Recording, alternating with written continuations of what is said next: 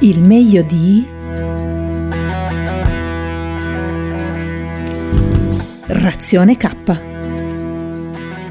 Soldati del rock, benvenuti a un nuovo appuntamento di Razione K qui a Crystal Radio 96.2 FM. Oggi puntata di nuovo dedicata a un gruppo italiano, I Negrita, prodotto di casa nostra, prodotto di Capolona, provincia di Arezzo, prodotto rock, puro rock. I Negrita si formano nella seconda metà degli anni Ottanta e inizialmente il gruppo, ancora in fase di formazione, decide di farsi conoscere sotto lo pseudonimo Gli Inudibili. Beh, meno male che hanno cambiato nome e il nome attuale, Negrita, lo si deve a un brano degli Stones e i Negrita, che i nostri aretini hanno poi declinato anche in un brano all'interno de- di un loro disco e anche in una raccolta. Negrita che omaggiano Robert Johnson, il più grande bluesman della storia, a detta di tutti gli storici della musica. Per chi non lo conoscesse, è il primo iscritto al Club dei 27, infatti muore a 27 anni nel 1938, lui nato nell'11, vera leggenda del blues. Nato sul delta del Mississippi, quindi profondo sud degli Stati Uniti, registra 29 storiche take tra il 1936 e il 37, quindi un anno prima della sua prematura morte, e gira una leggenda alimentata dallo stesso Johnson, ovvero sia che questi avesse stretto un patto col diavolo vendendogli l'anima in cambio della capacità di suonare la chitarra come nessun altro, e tale diceria è sorta e si è consolidata negli anni anche a seguito di diversi fatti. I testi delle sue canzoni, che seppure improvvisati come voleva l'epoca, parlano di spettri e di demoni quando non direttamente del demonio, e poi la testimonianza dei musicisti che lo hanno incontrato che lo definivano goffo agli inizi e poi dopo essere sparito a seguito della morte della moglie ripresentatosi un anno dopo, in grado di suonare meravigliosamente con una tecnica stratosferica. Sulla sua morte il pensiero di Grail Marcus, giornalista americano. Morì nel mistero, qualcuno lo ricorda pugnalato, altri avvelenato, che morì in ginocchio sulle mani, abbaiando come un cane, che la sua morte aveva qualcosa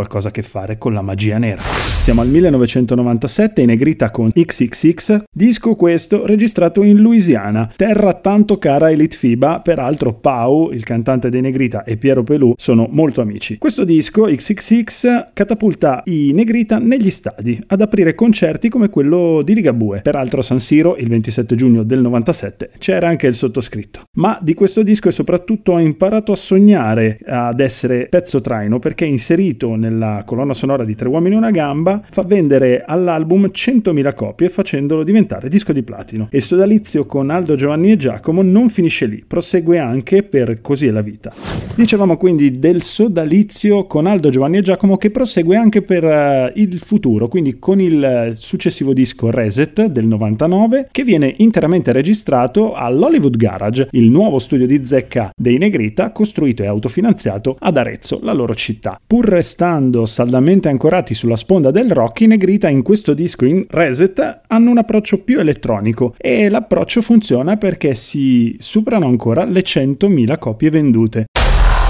E adesso qualche curiosità. Prima abbiamo citato Ligabue perché hanno aperto i concerti del cantante Emiliano nel 97, però con lui hanno anche registrato una canzone molto bellina, si intitola L'han detto anche gli Stones, prodotta da Fabrizio Barbaci, che è il produttore storico dei Negrita ma ha collaborato anche con Ligabue, e inserita all'interno del mini EP a che ora è la fine del mondo del 94. Andatevela a pescare perché ci sta a meraviglia. E poi forse non tutti sanno che i Negrita hanno rischiato lo scioglimento a causa di un problema serio di uno dei componenti. Drigo, il chitarrista principale, che ai microfoni di Radio Italia fece un coming out rispetto alla sua depressione, al fatto di essere diventato quasi 100 kg e quindi insomma tensioni, problemi. Ricordiamoci sempre che sono esseri umani, non sono dei.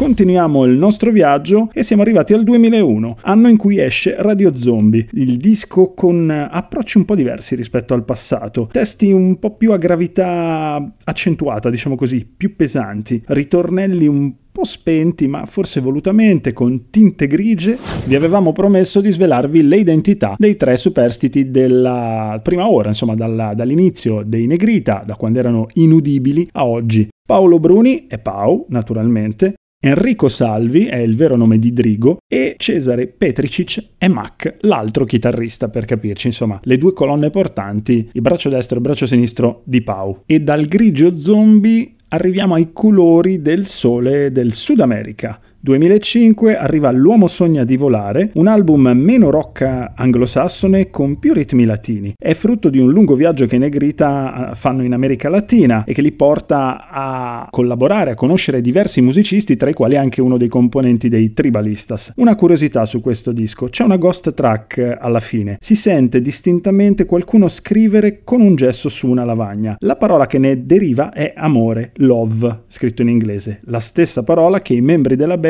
tentano di replicare sulla copertina del disco. E voi lo sapevate? Qui ci siamo un po' spostati, siamo verso ritmi più latineggianti e ci rimaniamo perché arriviamo all'Eldorado, quello del 2008, un disco che nasce per i Negrita tra Argentina e Toscana, potremmo dire dalla Pampa alla Val di Chiana in qualche modo, ancora Sud America, ancora critiche, tanta rabbia, tanta voglia di mettere un focus e soprattutto un freno alla forbice sociale che divide sempre di più, ma anche tanta allegria, tanta gioia infinita, solo che a noi piace di più mettere una mano su un libro e una mano mano su una bomba. Band di Arezzo, di cui abbiamo dimenticato di dire una cosa, ma i più fedeli di voi forse se la ricorderanno. Nel primo disco dei Negrita è presente Peace Frog, pezzo dei Doors di cui abbiamo parlato quando abbiamo fatto il viaggio all'interno della musica della band californiana. Così, giusto per capire chi c'è dall'altra parte, quanto siete fedeli. Siamo arrivati comunque al 2015 e a 9, il disco numero 9 in studio della band che ha perso forse un po' di fantasia nei titoli in questo senso, però è un disco che ha un brano d'apertura eccezionale, dal mio punto di vista perlomeno. Io la prima volta che lo ascoltai piansi, forse perché c'entrò dritto un pensiero che stavo facendo in quel momento. È un gioco in fondo, no?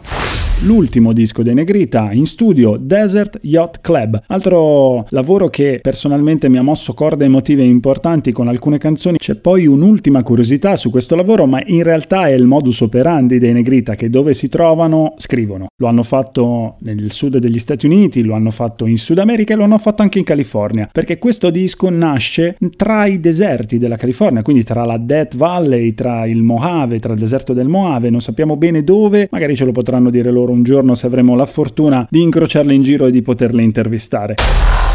Soldati del rock, siamo arrivati proprio ai saluti finali veri. Questa volta il viaggio con i Negrita termina. Restate sintonizzati comunque su Crystal Radio. Buon fine settimana, soldati del rock. Siate roccia.